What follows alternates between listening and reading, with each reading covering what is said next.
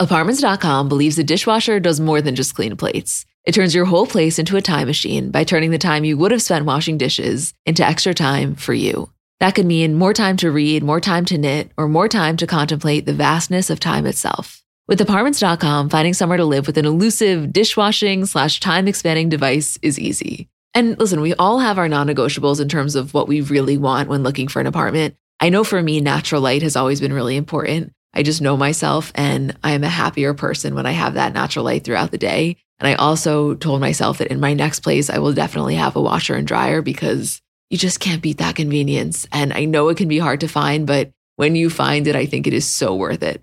Apartments.com hosts the most rental listings with over 1 million available units. And with comprehensive search tools and instant alerts, you never have to worry about missing out on the perfect place. To find whatever you're searching for and more, visit apartments.com the place to find a place. Hi, guys, I'm Emma. And I'm Isabel. And welcome back to another episode of Comments by Bravo. Hey, Is. So good to be back. I said to Julie on Monday's episode that every single time we're off for a week, the second I get back on in front of a mic, I feel like I'm having imposter syndrome.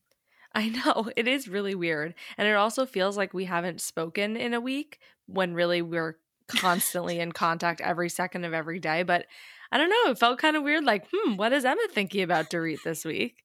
I know. It is such a bizarre sensation that you really can't understand until you're sitting here. It is. It's so crazy.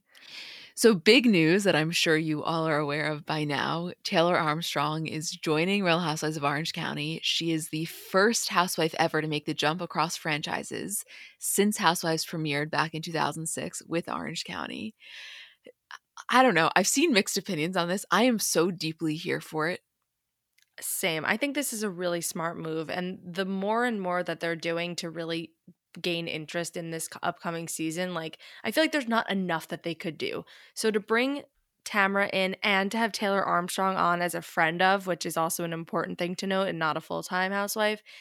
I mean, come on, I'm sold. Like, I-, I think that is the smartest move they could make because they really had to bring out the big guns for me, it wasn't even so much that Taylor really delivered at Bluestone Manor, and I'm thinking that she's going to bring it now to Orange County. It's not even so much that. I think more so, it's that one of the reasons I think my interest was dwindling in Orange County was because we were losing the depth. Like there was no more history. And so you're bringing back Tamra. We have Heather Dubrow back. We're bringing in Taylor. It just feels like it's adding some depth back.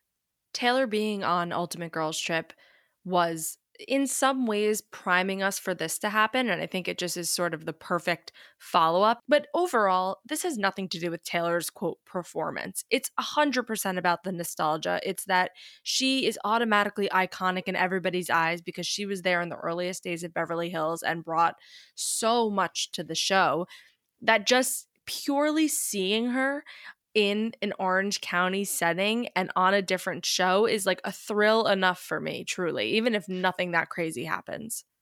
I gotta tell you though, if I'm Vicki, I am livid. Oh. Absolutely livid. I can't imagine what is going on on Vicki's like text messages, especially with Tamra, but even with the other women that she's been on the show with in the past or with Andy and producers just absolutely flipping out. Do you think that they'll add her in the mix? I feel like they have to, just as a friend of. I, don't know. Maybe, maybe I'm off. I just feel like, you know, think about it. So much of Tamra's time, I have to imagine, is occupied with Vicki anyway. That it would definitely be a natural integration. No part of it would feel forced. Well, I don't know how much in real life and all the time that they're actually spending together or talking. Definitely talking, but not spending physically together. So maybe they'll bring her on just for a couple cameos, just to make us all happy and make her happy. We were talking about this exact thing maybe a month or so ago, and I don't remember if we ended up cutting it or we kept it in the episode, but I remember saying, I really think Taylor going to OC would be such a seamless integration. And when I saw that news, I was like, wait a damn minute. I know that felt like such a faraway dream that could never happen. And then it, it did happen. And God, it really makes me happy, I have to say. And this history making, are you kidding? She's making history. This is the real question, though. When did they decide this? Was this a decision pre Ultimate Girls Trip was ever even filmed? Was it something that they decided after the fact based on how she got along with Tamra and Vicki? Was she on Ultimate Girls Trip because they were priming us for this? That is a question I would love to have answered. You know, when she was filming at Bluestone Manor, did she know she was coming back? Is that one of the reasons she was creating what some of us would describe as unnecessary drama with Brandi. I, I don't know. I, I would love to know that timeline. Um, those are all very very valid and questions I would love to know. okay. I feel like it's only fitting to start with Southern Charm because we just finished watching Kathryn and Olivia on Watch What Happens. How do you feel about that? I feel great. There's a lot to get into. Yeah, I mean, we were off last week. We're obviously not going to dissect last week's episode in its entirety, but the one scene, or I should say, one of the scenes that needs to be discussed in order to set us up for this week is that conversation between Chleb and Naomie at Olivia's. I just rewatched it before we started recording this. The interaction between Chleb and Naomie, just that, was three minutes flat. And I swear to you, I could do an entire podcast on just those three minutes. Every second is interesting because it shines a light into where everybody's coming from and the dynamics that clearly go into play. I mean, it was not like a duo I was expecting to have something sort of go down, but now what a good topic for everybody to talk about. Well, here's the thing. I almost wanted to say to Chleb, did you forget that you are fully mic'd and that entire conversation was recorded? Because after basically shit talking your girlfriend, even if it was valid for the last three minutes, you now go over to her and tell her that the person you're in the conversation with, just because it so happens to be her enemy, you know, is this terrible person that tried to manipulate you, which is all fine if there were no cameras there. But we're about to have a shit show at the reunion. Obviously, as we know, Kathryn and Chleb are no longer together. But you know, I don't know, maybe I'm off or maybe I was naive in the way that I had been viewing him, but I was rooting for the guy. I actually felt that up until this episode, throughout the season, I was much more on his side than on Kathryn's side because I find her to be just perpetually immature. And I still do. But uh, he is no saint. I mean, that was so not chill. Like, this is your girlfriend. She absolutely despises this woman. Even if this is your best friend, to talk about the person you are dating to them while the person is present is wrong. But now you're going to do it to their enemy and then turn the entire conversation around as if she's the one that made you say it? Like, are you okay? Yeah, to protect yourself. I mean, what's I found interesting here is we are figuring out the level of comfort that Chleb and Naomie have for each other in this moment. Like we're basically finding out here, oh, we, they've been friends for longer than Chleb has known Kathryn. So when Chleb in this conversation offers up like the first piece of information, it's like, okay, you made the first move. Like you've made your bed and I, now you have to lie in it. Like Naomie wasn't pulling anything out of him. And if she had tried, he if he didn't want to, he wouldn't have done it. But he came in like ready to be vulnerable and ready to share his raw emotions and like some negativity that he feels in his relationship. So I think that set Naomie to feel like, oh, he feels comfortable. Like, I'm going to read the cues and I'm going to fire back some questions. I'm going to ask him some things and make sure his best interest is being met. It wasn't her fault that she went deep because he set the scene. Listen, I'm not saying that she didn't enjoy it. I'm not saying that she didn't derive a certain level of enjoyment and almost fun from knowing that her arch nemesis's boyfriend is seeing all of the things that she dislikes in this person as well. Eh, she's not completely removed from that, but if someone is telling you all of these things that are objectively toxic about a relationship, was she supposed to stay quiet? I mean, especially as someone who just came out of a relationship filled with so much toxicity. I think you have a responsibility if you're receiving that information, unless you're going to say, I'm sorry, I have to walk away from this conversation. If you're choosing to engage, you have a responsibility to at least answer honestly. And it wasn't like what she was saying was unhinged or completely biased. I felt that her responses were, an accurate read of the situation. You can see Chleb's wheels turning as he walks from the bar, ending his conversation with Naomie and going to Kathryn, of like, okay, these 30 seconds right now are very vital into how this is going to go down with Kathryn because we know Kathryn is explosive and probably was pissed already that he was even interacting with Naomie, let alone eventually her finding out that he is like spilling his heart out and complaining about his relationship with her. So he, in that moment, immediately went on the defense and did honestly to give him credit, a smart move in saying, "Oh, Naomie's such a fucking bitch." Like, you know, she was trying to get this out of me about our relationship. Of course, Kathryn will believe him.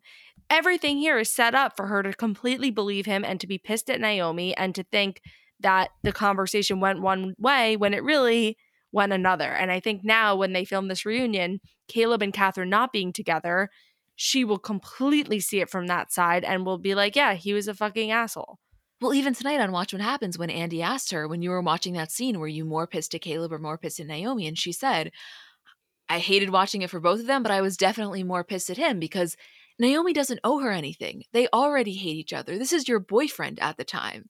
Like, and Right. I, I guess I was glad that that was her response because any, you know, dislike she has towards Naomie is totally valid, but there's only one person there that you really can be mad at, and that's your boyfriend. Naomie owes nothing to Kathryn. Chleb is literally her boyfriend. They just got back together at this point. So you would think that he would be sort of walking on eggshells. And all this to say, everything Chleb said to Naomie was 100% valid. And I actually think Naomie was giving him really good advice of like, you don't have to be stuck in this relationship. You know, don't have a savior complex. Like, just because you're saying she's your girl doesn't mean you need to be miserable. Like, everything she said was true. And I could actually feel she was passionate because she didn't want him to be stuck in a bad situation. But it could have been much better coming from anyone else, in Kathryn's eyes, at least. Well, I think that for Naomie, honestly, in addition to maybe, yes, any, you know, subliminal satisfaction she got from the whole thing, I do think there was a part of it that was maybe slightly triggering for her. You know, she just left this relationship that was filled with a lot of red flags. And now someone who she's known for a very long time is recounting a situation to her that is filled with red flags. Of course, she's going to react in that way. I mean, it was just so crazy the way that he flipped that. I mean, what I wanted to say to Kathryn was like, you think you're pissed just for the conversation happening? Wait until you get these tapes. Exactly. But eh, I think she also is such a master manipulator. It just makes sense that like Chleb would pull a move like that, you know? I think that's just sort of like the toxic environment that they're used to of things just going down like that. Well, I honestly think, and again, I may sound naive for saying this, when I was watching these episodes up until this one, I was like, wow, how is a guy that is this level headed with Kathryn, who isn't a bad person necessarily, but she is just slightly unhinged. And I'm watching this, I'm like, it makes a lot of sense. They're both in it for the drama. You know, he is not as innocent in this as I thought he previously was. And honestly, I've seen a lot of comments or criticism about him really wanting to blow up his potential celebrity, which I don't think is a criticism. Anyone who does reality TV, clearly you want to be famous. But that was definitely more at play here. Absolutely. I mean, he could be easily a full time member on the show. to easily if he wanted to and you could tell that that was maybe something he's working towards which again if that's his mo that's totally fine but let's not pretend like you know here you are this boyfriend of kathryn who only gets the shit end of the stick and has no part in feeding into that because that's just not the case Totally. So that obviously effortlessly leads us into the Naomie and Craig situation because the whole reason, according to her, that she wants to have coffee with him is to really break down the situation. Which, yeah, of course, it could have been a phone call, but I do have to at least question is that her or that's the producers? I know because to me it is so dramatic that they immediately need to meet in person to talk about this. Like you would think it was the craziest, groundbreaking, dirtiest secret gossip that she'd ever heard in her life. And it's really like, hey, I'm in no position to talk to Kathryn, but you're a good friend to her, and this is kind of how Kayla was talking. Can you do it? Great. Like you, they could have had that chat on the phone or on text faster than she could order her chai latte. Right, which they happen to be out of anyway. So I know. I hate when that happens. I hate when that happens. But yeah, I mean, in terms of the page thing, I think that she was totally entitled to set those boundaries. And like Craig said, she was very fair. She was very understanding about the fact that him and Naomie had just slept together a mere few months ago when they weren't technically official. So he doesn't want to push it. I think on the flip side, Naomie needs to understand that and also, you know, have a moment of self awareness and self reflection to say, when I was with Metul, there's no way he would have been down for this, and he wasn't down for it. So for her to act so shocked when all of a sudden Craig has a backbone, I also think is not so chill. That being said, my only criticism on Craig in this is the way he went about it, I felt to be slightly flawed.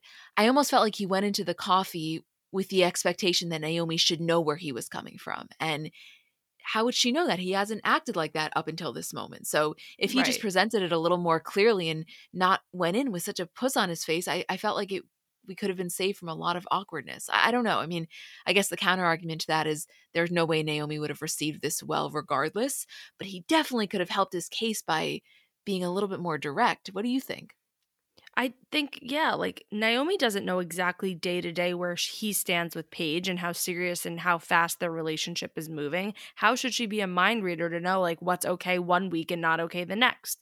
You know, like it's totally fair. He's allowed to have whatever boundaries he wants to have, but he can't expect everyone around him to just follow suit without ever saying anything.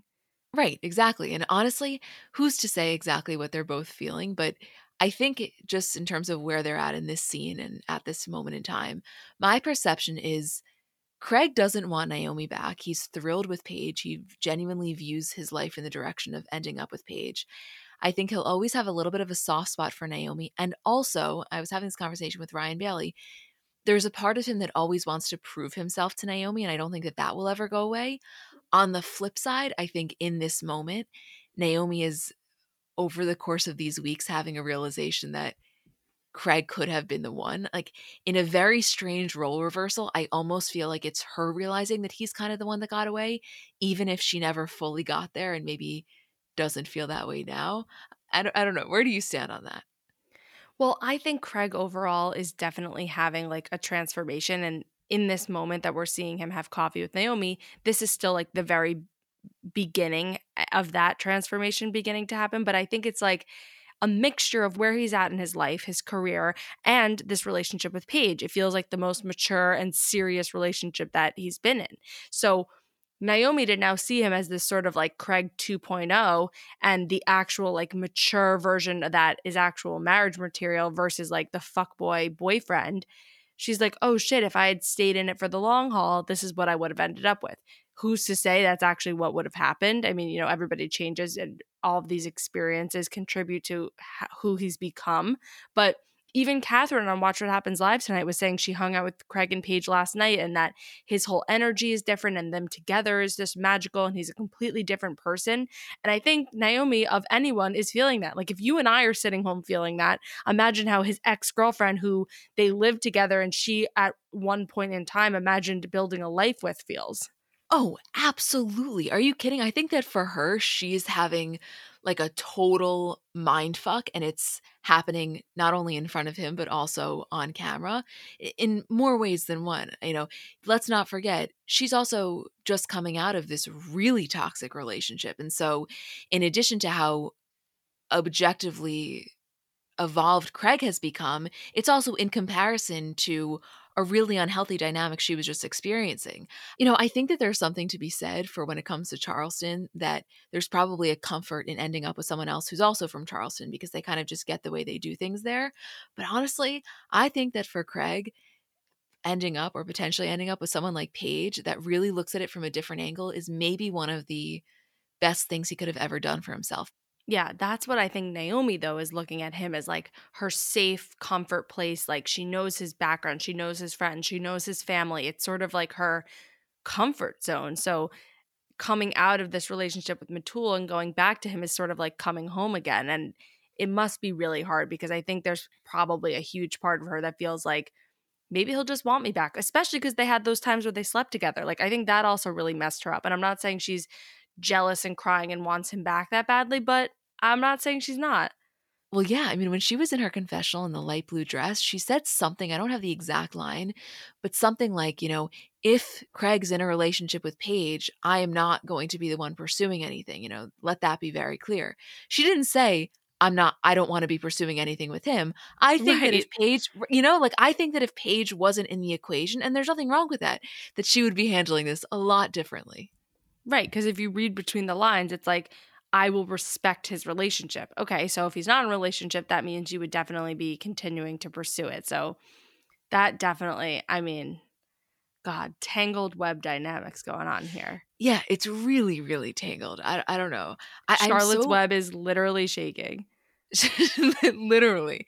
I just find it so interesting. And I think, you know, maybe part of that is if you've been in a relationship where you maintained a friendship with your ex and maybe some sort of sexual contact, you know how challenging it can be to navigate this new territory. And so I just feel like we're getting a really authentic view of that. I, it doesn't feel like bullshit to me. I mean, some of the stuff is obviously slightly contrived. Maybe they wouldn't be having coffee in person to discuss the Kathryn situation. But when you have an ex that there were that many emotions involved, this shit is real. Alexa, play That Should Be Me by Justin Bieber, as my friend Julie likes to say. okay, Madison and Austen and Olivia. This whole thing is so- Oh god, talk about Charlotte's fucking web.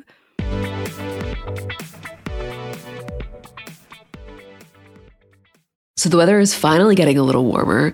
And one of the most fun parts about the seasons changing is kind of the wardrobe revamp that comes along with that. And if you're looking to update your wardrobe without spending a fortune, I want to introduce you to Quince because I really think that they do quality essentials kind of better than anyone I found. And I've told you guys about them before, but specifically as the weather is getting warmer, their linen dresses, like such an easy throw on, so comfortable, such good quality. To me, if you put on a linen dress with a pair of white sneakers, a little cardigan over your shoulders, to me, that is such a chic look. Also, their washable silk blouses, they are so comfortable, but you look so put together. They have great like scoop neck t-shirts, just comfortable, easy staples. Like that is what I like about them. I think that you can really build just a quality wardrobe collection with their essentials. And the best part is that all Quince items are priced 50 to 80% less than similar brands. So by partnering directly with top factories, Quince cuts out the cost of the middleman and then passes those savings on to us. And Quince only works with factories that use safe, ethical, and responsible manufacturing practices and premium fabrics and finishes.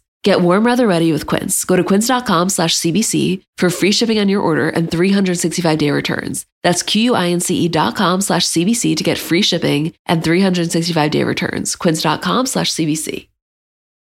So Mother's Day is coming up, and I know sometimes it can be difficult figuring out what to get your mom because realistically, no gift is going to do justice for how much you love and appreciate her. But I'm sure you've done the classic, you know, bathrobe, candle, sweaters, gift cards. If you're looking to mix it up, I want to tell you about Aura Frames. So they were named the best digital photo frame by Wirecutter. And it's just the kind of gift that is guaranteed to bring joy because realistically, there's nothing our parents love more than seeing us. So for them to be able to see more of us, even if you don't live close by, like that is probably the best gift you could give a parent.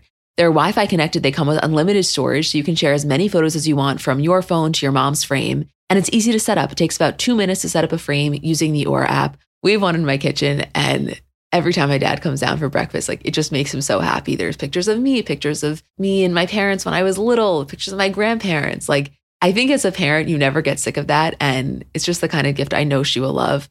Right now, Aura has a great deal for Mother's Day. Listeners can save on the perfect gift by visiting auraframes.com to get $30 off plus free shipping on their best-selling frame. That's A-U-R-A frames.com. Use code CBC at checkout to save. Terms and conditions apply.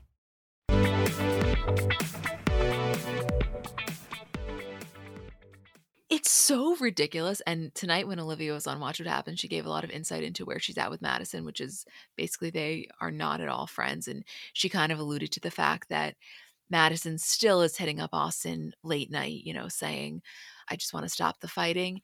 And to me, I was really thinking about this before we started recording, and I guess my opinion could change. But in this moment, I think Madison and Austen are each 100% as guilty for maintaining this toxicity. I think the only difference is that Austen can't hide his cards in the same way that Madison can.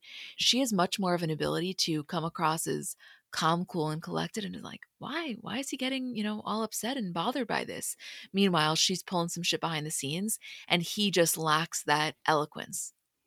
Totally. It's a vicious cycle. He makes a comment, she lashes back. Then he makes a comment that she won't let it go. And then she's like, well, you're the one who said it first. And it's just over and over and over and over and over. And I mean, like you're engaged like let forget about Crow the Warrior King at this point like it's enough. He needs to let it go she needs to move on with her life. I mean the first thing that you think of when you get engaged shouldn't be like he didn't congratulate me or like what's he gonna say? or what's Austen thinking when I walk into this party? Like literally let it go. But by the way POV you're Madison's fiance. You know how like you know how pissed I would be if I get engaged to someone and then I see them on television being visibly upset that their very toxic ex didn't congratulate them. It is so bizarre. And then he's upset because she didn't personally call him up to like let him know that she got engaged. Like, what do you mean, Austen? You were supposed to watch her Amazon Live like the rest of us. Right. exactly. These two are so it makes sense. It really does make sense why they were in that cycle for so long because neither of them can let it go. And you know Maybe what? they're just made for each other, honestly. In a way, yes, if it didn't if it wouldn't just completely blow up. I mean, it's so bad. I, I don't I don't really think though that Olivia was at all in the wrong for inviting her. I mean, she said it even tonight on Watch What Happens. She was like, we had been pleasant. I didn't want my opinion of her to be entirely formed by what he said to me. I get it if for him that's a deal breaker because his mindset is so warped on the whole thing, but I, I don't think she did anything wrong. I don't either. Yeah. Don't They they need they need some serious help. You know, by the way, Sumi fucking love Pringle on my screen. Poor guy. He just wanted to be invited to Charlotte with the boys. He just wants to help Kathryn get Chleb's attention. Like, he's just a great guy. Do you think that he's hot? Like, I don't know. I just have a thing for all the guys on this show. So who's to say? I know, I know. Oh, sometimes I'm like Whitney. Oh, I could definitely be. I could definitely be Patricia's daughter-in-law. I was gonna say that that's not an attraction to Whitney. That's an attraction to Patricia's Birkin collection. A hundred percent. I actually am glad you said chef because I want to talk about what Olivia said on Watch What Happens Tonight when they were talking about Shep and Taylor's breakup. And she said, You know, I know that it started as a break and there are some things that he needs to work through, and it's not fair for her to be on pause while he works through those things. But her tune, and she's very, very close with Taylor, her tune was that. I mean, my perception was that she feels hopeful that there's a potential rekindling. I know this is sad, but like, I hope not. Nothing's going to change. Shep is the definition of you can't teach an old dog new tricks. Right. I mean, unless there's some real deep therapy and self reflection, and he decides, I want to part ways with this old version of myself, and I really want to do the whole marriage and kids thing, and he really commits to that deeply, then yeah, no, it's it's completely and entirely unfair to her. Because by the way, you know, on the flip side, if he really doesn't want that and he wants a life of non monogamy and no kids and a lot more freedom, that's totally fine. You're not a bad person for not wanting marriage and kids. It's only shitty when you string your partner along that does want that. Absolutely. And like, yeah, it's just better off, truly. I mean, even seeing their interactions that weekend that he was away, her anxiety level, like, that's no way to live. We said that. That is just a torturous life and you can't help but feel that way. She's not wrong to feel that way. She's been burned and she knows his past. But like is that really what you want to set your life up for the rest of your weekends apart to be? Exactly. That's it's entirely unsustainable for both parties. Absolutely. The whole Venita and Olivia thing is kind of frustrating in the sense that to me it's a prime example of the entire nature of a show like this just making the cast members look worse than they probably actually are. Meaning, Venita and Olivia were never friends. Like these levels of conversations did not need to take place for a fight that was so short lived from two people that don't even really know each other that well. But because everything needs to be dramatized, it, to me, it just made them both look worse than they probably are in actuality. Yeah, it's like these acquaintances are all of a sudden flung into having like these deep interactions and conversations when they haven't even really scratched the surface of getting to know each other. So it's like zero to a 100 just by being on the show together and having these close quarters. Also, the conversation yeah. with Venita's mom, this is a much more general statement. It's not about her specifically, but I oftentimes wonder when different cast members on all of these shows have these like very intensely emotional conversations with their parent on screen if the parent has a warning because in this one I, I felt i don't know her mom seemed a little maybe caught off guard by it and i just wonder if that was discussed before or what the deal was because they were going really really deep for something that it sounded like hadn't really been discussed between them. It must be a really difficult battle internally to figure out how you share your story and open up yourself really honestly and your family to the public and people getting to know you and also what is comfortable and what you can keep sacred like it, it just must be a really hard balance when you get your family involved and things like that and i do wonder like yeah you sign up to be on the show but how does that work? Like your parents being on camera in the capacity, let's say Olivia's parents were tonight, where it's just like saying hi to people at a party versus Venita having this deep conversation about her childhood and, you know, her mom raising her.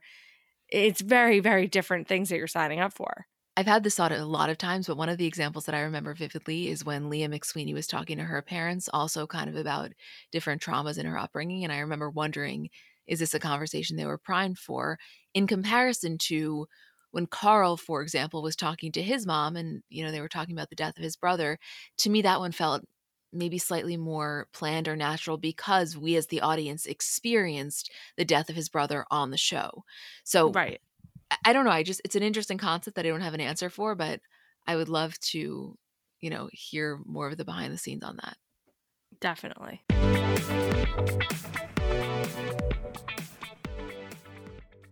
So I'm a big fan of transparency across all aspects of life. Like generally speaking, there's pretty much nothing I wouldn't rather be told straight up. But specifically when I'm buying something or paying for a service, I just want to know what I'm getting myself into. And oftentimes there can be so much nonsense or so much yada yada for example, sneaky terms hidden in the fine print of contracts, or bills that randomly go up without properly alerting you, or budget airlines with cheap fares but then exorbitant fees to make up for it elsewhere. And we just should not need to be dealing with this type of yada yada in our lives. And yes, you could read every single word of every single contract, and that's one way of avoiding it. Or you can go with a trusted brand like Metro by T Mobile that helps you to get ahead and not pull you back. That's right. You don't take yada yada from life, so don't take yada yada from your wireless provider. Metro by T-Mobile has no contracts, no credit checks, no surprises, and nada yada yada, which honestly gives so much peace of mind. Like you shouldn't have to compromise for an okay option with sacrifices when you really deserve that full transparency. Stop by one of over 6,000 Metro stores nationwide.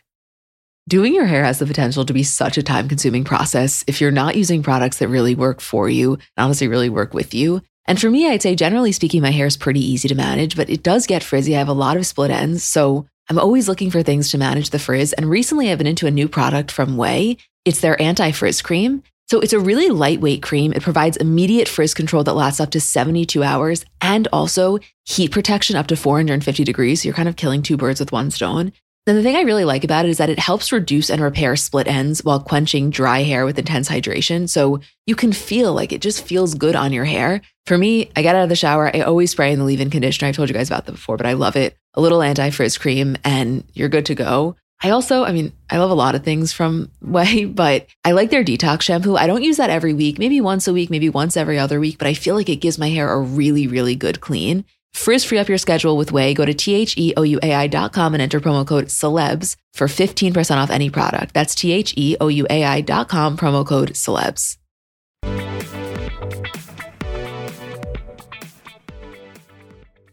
I think we are inching closer and closer to having a pair of She by joggers in our hands. And I just, I feel it coming and it's so goddamn exciting.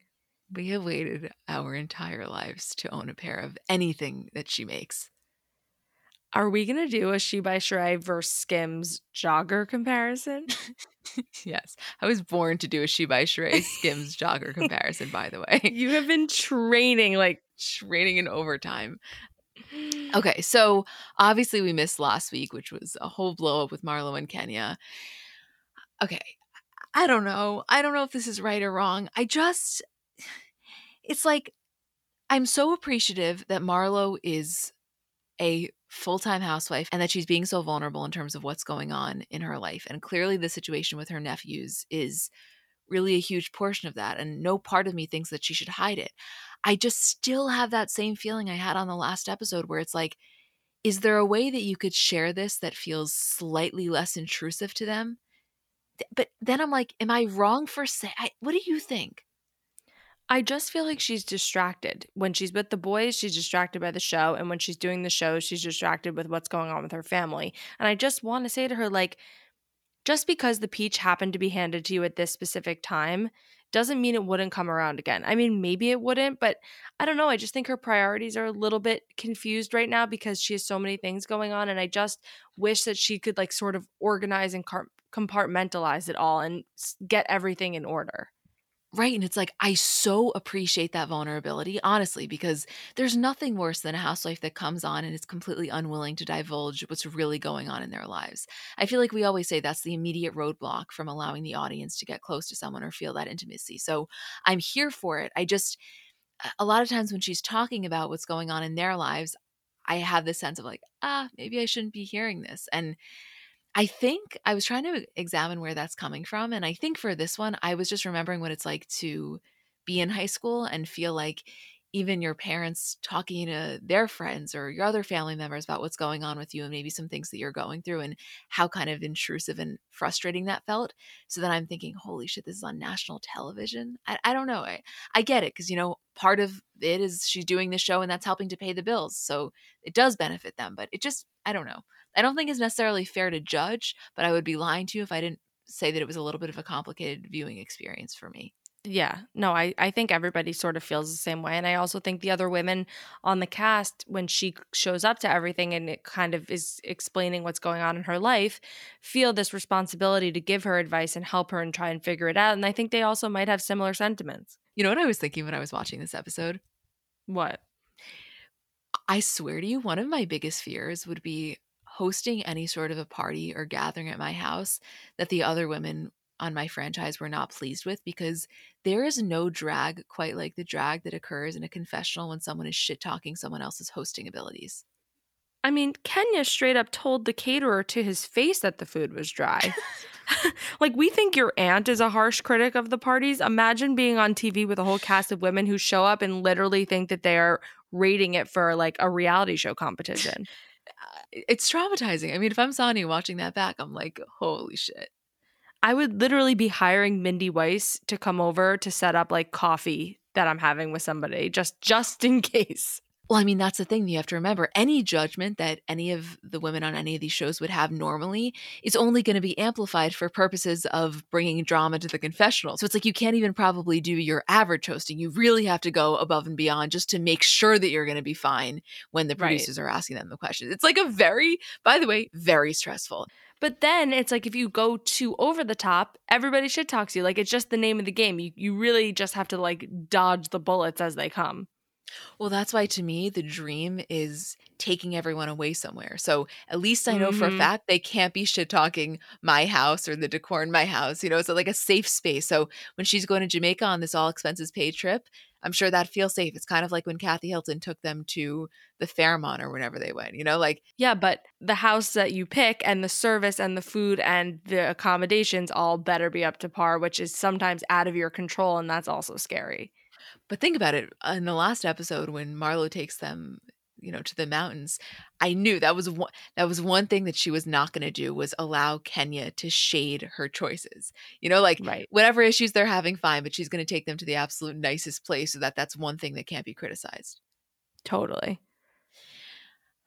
What do you think about Todd and Kandi's marriage? I think they're just very different people. And I saw a lot of people having this conversation online about parenting and, you know, step parenting and everything. And I think from the very beginning, we've seen Todd and Kandi have a very different perspective on not just parenting, but money and spending. And it was always a really big conversation with Kandi and her mom about money and this and that. And like, I think this is sort of just where they're at now. And I think their kids being able to now see the differences on their own because they're adults is a, whole new dynamic that we'd never really been a part of before. And I just thought this conversation was fascinating. It was fascinating because it was so real, and you could tell that they are really going through this estate planning, and those concerns were entirely valid that were being brought up from their kids. But okay, trying to think how I want to phrase this. I think for me, I trust Kandi's perception enough to say that if she's telling us Todd is the man that she is meant to be married to, I'm going to believe her and I'm going to leave it at that. I, from my own perception, don't get it. I'm I still feel after all these years a piece really? is missing for me. Yeah, and I think I'm probably in the minority on that and I'm probably wrong. I obviously, like I said, if she's saying it's true, I believe it to be true. I just haven't gotten to the place where I think it's true because of what I'm viewing. I'm only believing that it's true because she's saying that it's true and I trust her so much. To me, totally something to be said for opposites attract and you can thrive in differences, but it just feels like a, a struggle and, and, uh, I don't know. Maybe I'm off. That's I'm just like being t- completely honest. You think we should cut this, or it's fine? Just say. No, it's fine. I did not know you felt that way because I don't feel that way. How did you feel then when they had the conversation about whether she should take that second Broadway show or not? And he was like so encouraging with her. Well, exactly. That's one of those moments where I'm like, clearly, much more of this must be happening than we see. And that's exactly why I trust her perception. So, no, I love to see that. I'm happy to give credit where credit is due. I think that the way that he built her up and you know just had unwavering faith in her was beautiful and like that's what you want from your partner it just feels it just feels like difficult it feels like so many yeah. things are a struggle but i'm also not married i'm sure marriage is really really difficult i you know i trust her i'm just saying i have a hard time personally viewing it so interesting wow i'm so glad we got that out tonight i would love to know what everybody else thinks i love Todd. And I think I was always just team Todd because the way that their relationship was set up in the very beginning, it was like, of course, you felt bad for him and you rooted for them and you knew he loved her and all of that. And I just, I don't know, I feel like that sort of has stuck. And I think they have a cool, a little bit unconventional relationship where they do business, they sort of do their own thing, they sort of parent in their own way, but they're also just like this really interesting team. But Wow, I'm curious to see if a lot of people feel that way and if anybody's feelings either changed or were magnified after watching them tonight talk about the money stuff. Because I think that definitely the money and the way that they sort of quote spoil or give to their kids is definitely a the big if not one of the biggest the biggest sort of sore point in their relationship well, I thought that it was really commendable about how, after all was said and done, he said, you know what? That conversation hurt, but you're right. I probably wouldn't do things in the way that you would want it to be handled. So you probably should give it out in the way that you were talking about. So I can appreciate that. I mean, listen, again, I don't think that I'm right, like at all. I'm just, you know, being totally honest in my perception, but I think that I'm no. very much in the minority. I think it's very important for you to share your feelings. I also think this is a new environment we've seen them. We've seen them talk about this stuff when it was just the two of them. Now to have their two adult children and then to have to figure it out for these are their children that have like grown up separately and whatever and then their two youngest kids which they really have to make decisions about together because they're minors and they're their children together and not sort of like shared and came in later in the picture. It's like there's three phases of this conversation and I was glad that we got to see this one. Yeah, and I also think that they do a really good job of making the kids' voices feel heard, which I'm sure there's conflicting opinions on that. I know some people may feel like it's a conversation that had to happen just between the two of them and not having the kids there, but I felt that if I was the child, I would like to have that transparency. Right, me too.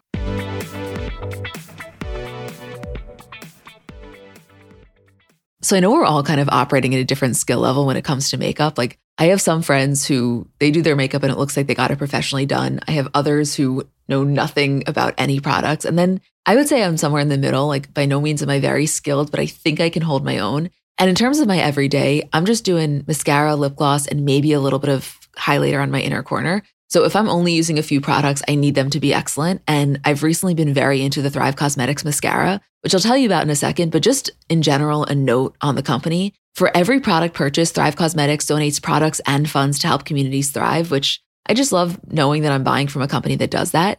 And in terms of their mascara, so it's the Liquid Lash Extensions mascara. You guys have seen that. It's the viral turquoise tube. I saw it all over social media before I ever started using it. And it's a unique formula that creates tubes around each eyelash to lengthen them. It's also super easy to remove. So it slides right off with warm water. It doesn't leave smudges. And the ingredients are really nourishing. So they support longer, stronger, and healthier looking lashes over time. It really just gets the job done. Like you will see what I mean when you try it. Refresh your everyday look with Thrive Causemetics, luxury beauty that gives back. Right now, you can get an exclusive 10% off your first order at thrivecausemetics.com slash CBC. That's Thrive Causemetics, C-A-U-S-E-M-E-T-I-C-S dot com slash CBC for 10% off your first order. Live Nation presents Concert Week. From now through May 14th, get $25 tickets to over 5,000 summer shows. That's up to 75% off a summer full of your favorite artists, like 21 Savage, Alanis Morissette, Cage the Elephant, Celeste Barber, Janet Jackson, Meghan Trainor, New Kids on the Block, Sean Paul, Sum 41, Whitney Cummings, and many more for way less. Grab your tickets now through May 14th to see all of the artists you love all summer long for just $25 each. Visit LiveNation.com slash Concert Week to buy now. That's LiveNation.com slash Concert Week to buy now.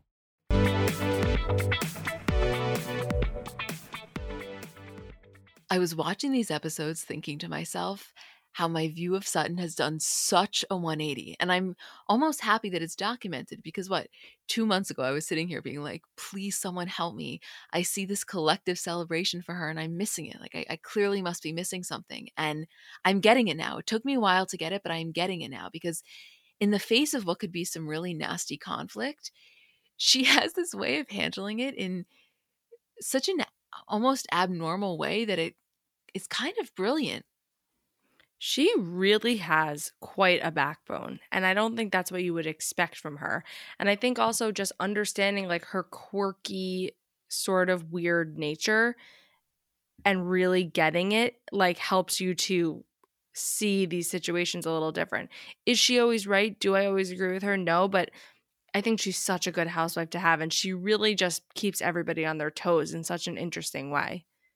Well, I saw, you know, not criticism necessarily, but a lot of people saying that she should have stood up more to Rinna in the moment at Rinna's house. And to me, I actually found that the way she handled it to be even more powerful because she initially started by, I guess you could say, taking the higher road. But when Rinna really came down hard, I think her lack of engaging almost made Rinna's behavior look more unhinged.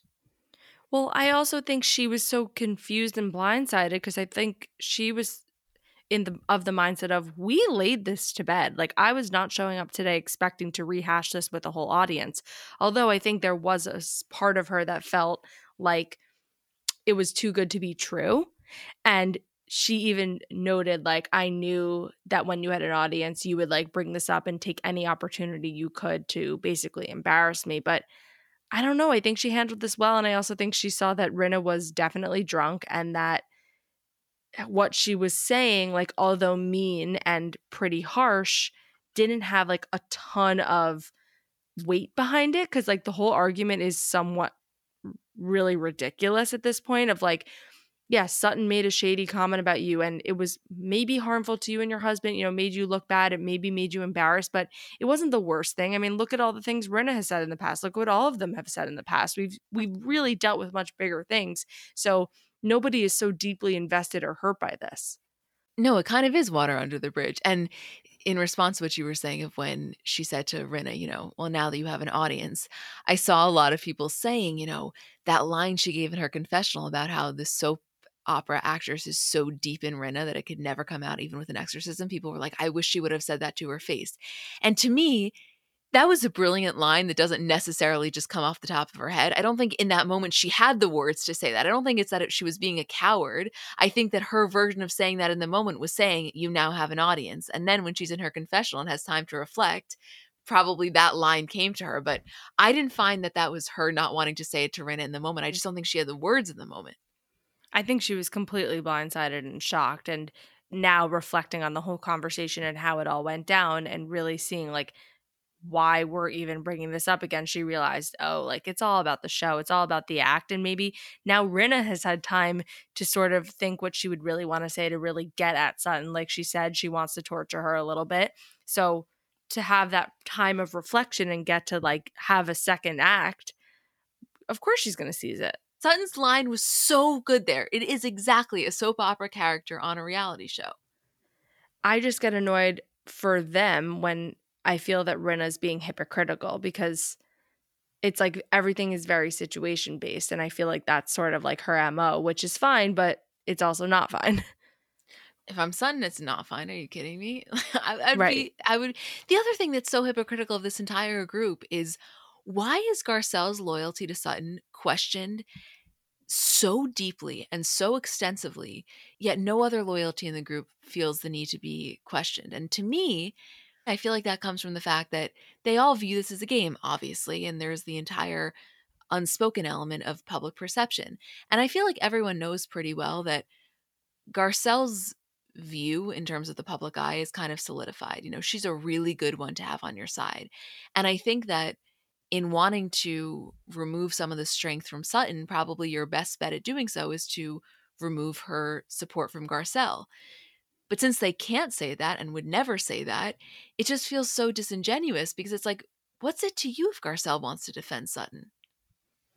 I feel like that was the kind of conversation we were having this whole episode was about loyalty and friendship and being a good friend because there was two moments it came up. It was with all of the women talking about Erika and her drinking and it was also with Garcelle and Erika and you know Erika saying you're too loyal to Sutton and she brings you down and it's like overall I think Crystal I don't even know or remember which scenario she was talking about but I think Crystal had the best take of like being a really good friend and being a loyal friend doesn't mean you blindly back someone and you just follow whatever they do and support them in whatever they do. Like my great friends will call me out or when they see an issue or they think that something needs to be done, they'll make sure it gets done. And I was so in agreement with her of that and I felt like there was just a lot of I don't know, back and forth and I I felt their frustration when Kyle was just so quick with the drinking conversation to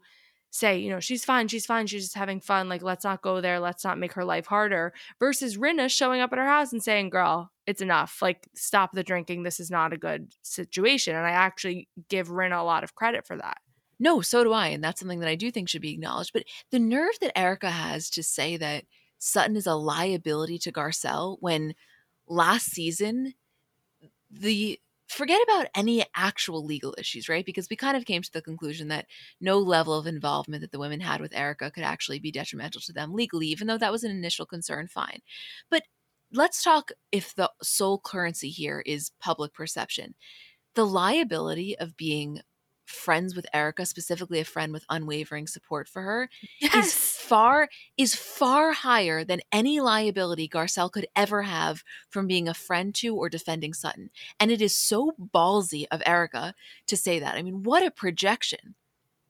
I wish Garcelle in that moment had said, You think me being friends with Sutton is a liability and brings me down or puts me in danger? Fine, believe that. But let's look at your friends. How do you think Rinna feels?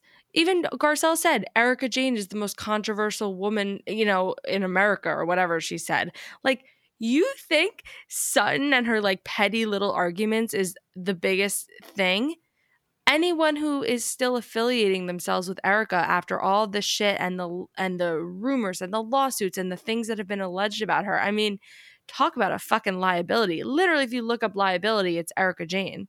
Even Bravo having her on the show is a liability, okay? Like, let's talk about that.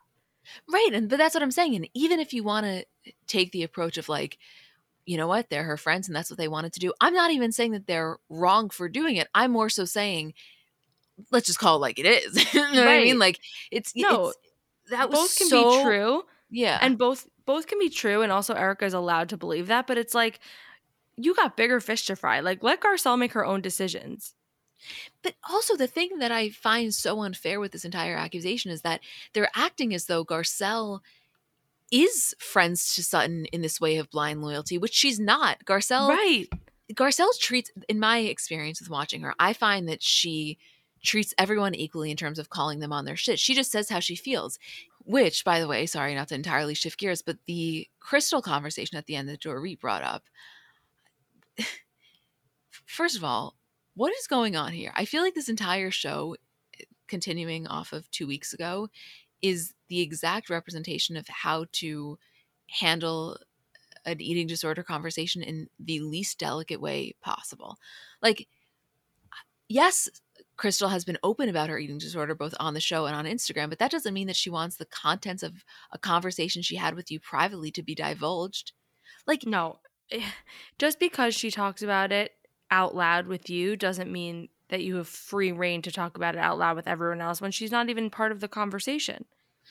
Garcelle and Sutton, I would say, were the two out of this conversation that kind of, you know, took note of how inappropriate it was and and definitely took a step back. And let me be clear, I genuinely do believe. I know we saw a preview for next week when I believe it was Sutton sitting down with Crystal, kind of filling her in on what happened, and Crystal was saying what they were making fun of me. I I genuinely didn't take it that way. I don't think that they're lacking concern necessarily, but they are really lacking tact and gentleness in the approach. It's like very not not chill. I just think that none of them have that feeling of like it needs to be kept a little bit like quiet and calm and not just blurted out and like chatted about in all these other conversations. Like it really needs to be handled with care. And I feel like they're just tossing it around. But that's the thing. And I feel like it's a really important line to walk because it's not that something like this needs to exist in secrecy. If the person is open about it, being able to talk about it in a healthy way is actually really beneficial because you know isolation breeds shame you don't want to be sitting there having this secret that you then feel shameful for so there's nothing wrong with talking about it if the person is open to it but talking about it when they're not present in a way that it's presented almost like gossip that's where i feel the line is really crossed. You know like to me the way that dorit was bringing this up is no different than if she said you know she heard some gossip about a potentially cheating husband. Like it it felt almost salacious in nature and that's so not what they're talking about here. No, I I agree. I just think it was not right, and I mean I can't even get into Erika with the chicken fingers again because that's just like a, a beyond incomprehensible. But both of those things together, I feel like it's just a lot at once for Crystal, not only to experience but even watching the show back. It just feels like a lot of chatter, a lot of gossip, a lot of just uncomfortable commentary about something that she is already being so vulnerable, being so open about, and probably just directed in a way that she wasn't ever anticipating or probably is not that happy with. No, I think she watches that scene back and she feels highly uncomfortable. I have to imagine that that felt very, very intrusive. You're basically watching a group of women evaluate the extent of your eating disorder based on private information you shared with one of them. That is so violating. I mean, talk about violating. Right. I just think I don't know. I also felt like I didn't feel a lot of regret from Dorit, which actually felt really out of character for her because I thought in that moment when everyone's like, "Oh, she never told me that," that she'd be like, "Oh my god, I should not have shared that." I thought that was like, you know, something that she openly discussed and I didn't know. Like, I don't know. I just felt like there was some moment I was waiting for Dorit to feel like regretful and remorseful and she kind of didn't, which was kind of out of character for her. Well, she kind of pulled a Chleb in terms of like the very immediate switch yes. when she was like, well, you know, it's not a secret. I mean, she's spoken about it and she's spoken about it on Instagram. Like she immediately wanted to make that very clear. Yes. I think that the thing with Dorit, I really like her and I think she's a really good person. Yes, you know, a little bit dramatized and maybe full of shit at times, but I think that she is a, a kind soul. I think though she's very committed to being a housewife and, you know, she doesn't want the whole PK DUI thing to take up the majority of the storyline for this episode. So I feel like she almost had the producer mind in knowing that bringing up the crystal thing would lead into a whole new conversation. And I just think these are the types of situations where that thinking can't trump what's like morally correct and what you know to be morally correct. She she knows better. And also to serve as like a reminder to the women and the audience that she has some sort of close personal relationship with Crystal. Like I think that's also important too to feel like she's a leg up where she's on really close good terms with basically everybody who's sitting at the table. Yeah, I don't know. That whole thing kind of rubbed me the wrong way. I don't know. Same. I know that out of all of their houses, Rinna's is not like the most impressive, but some good shit goes down in that backyard. Harry Hamlin throws a beautiful party. Is there anything else that you would like to mention? I think that's it. I missed you so much. I'm so glad we're all caught up. I feel really satisfied. I know. I feel really at peace. Same. Well, we love you guys. Thank you for listening and for letting us do this. And Julie and I will be back on Monday for a regular episode.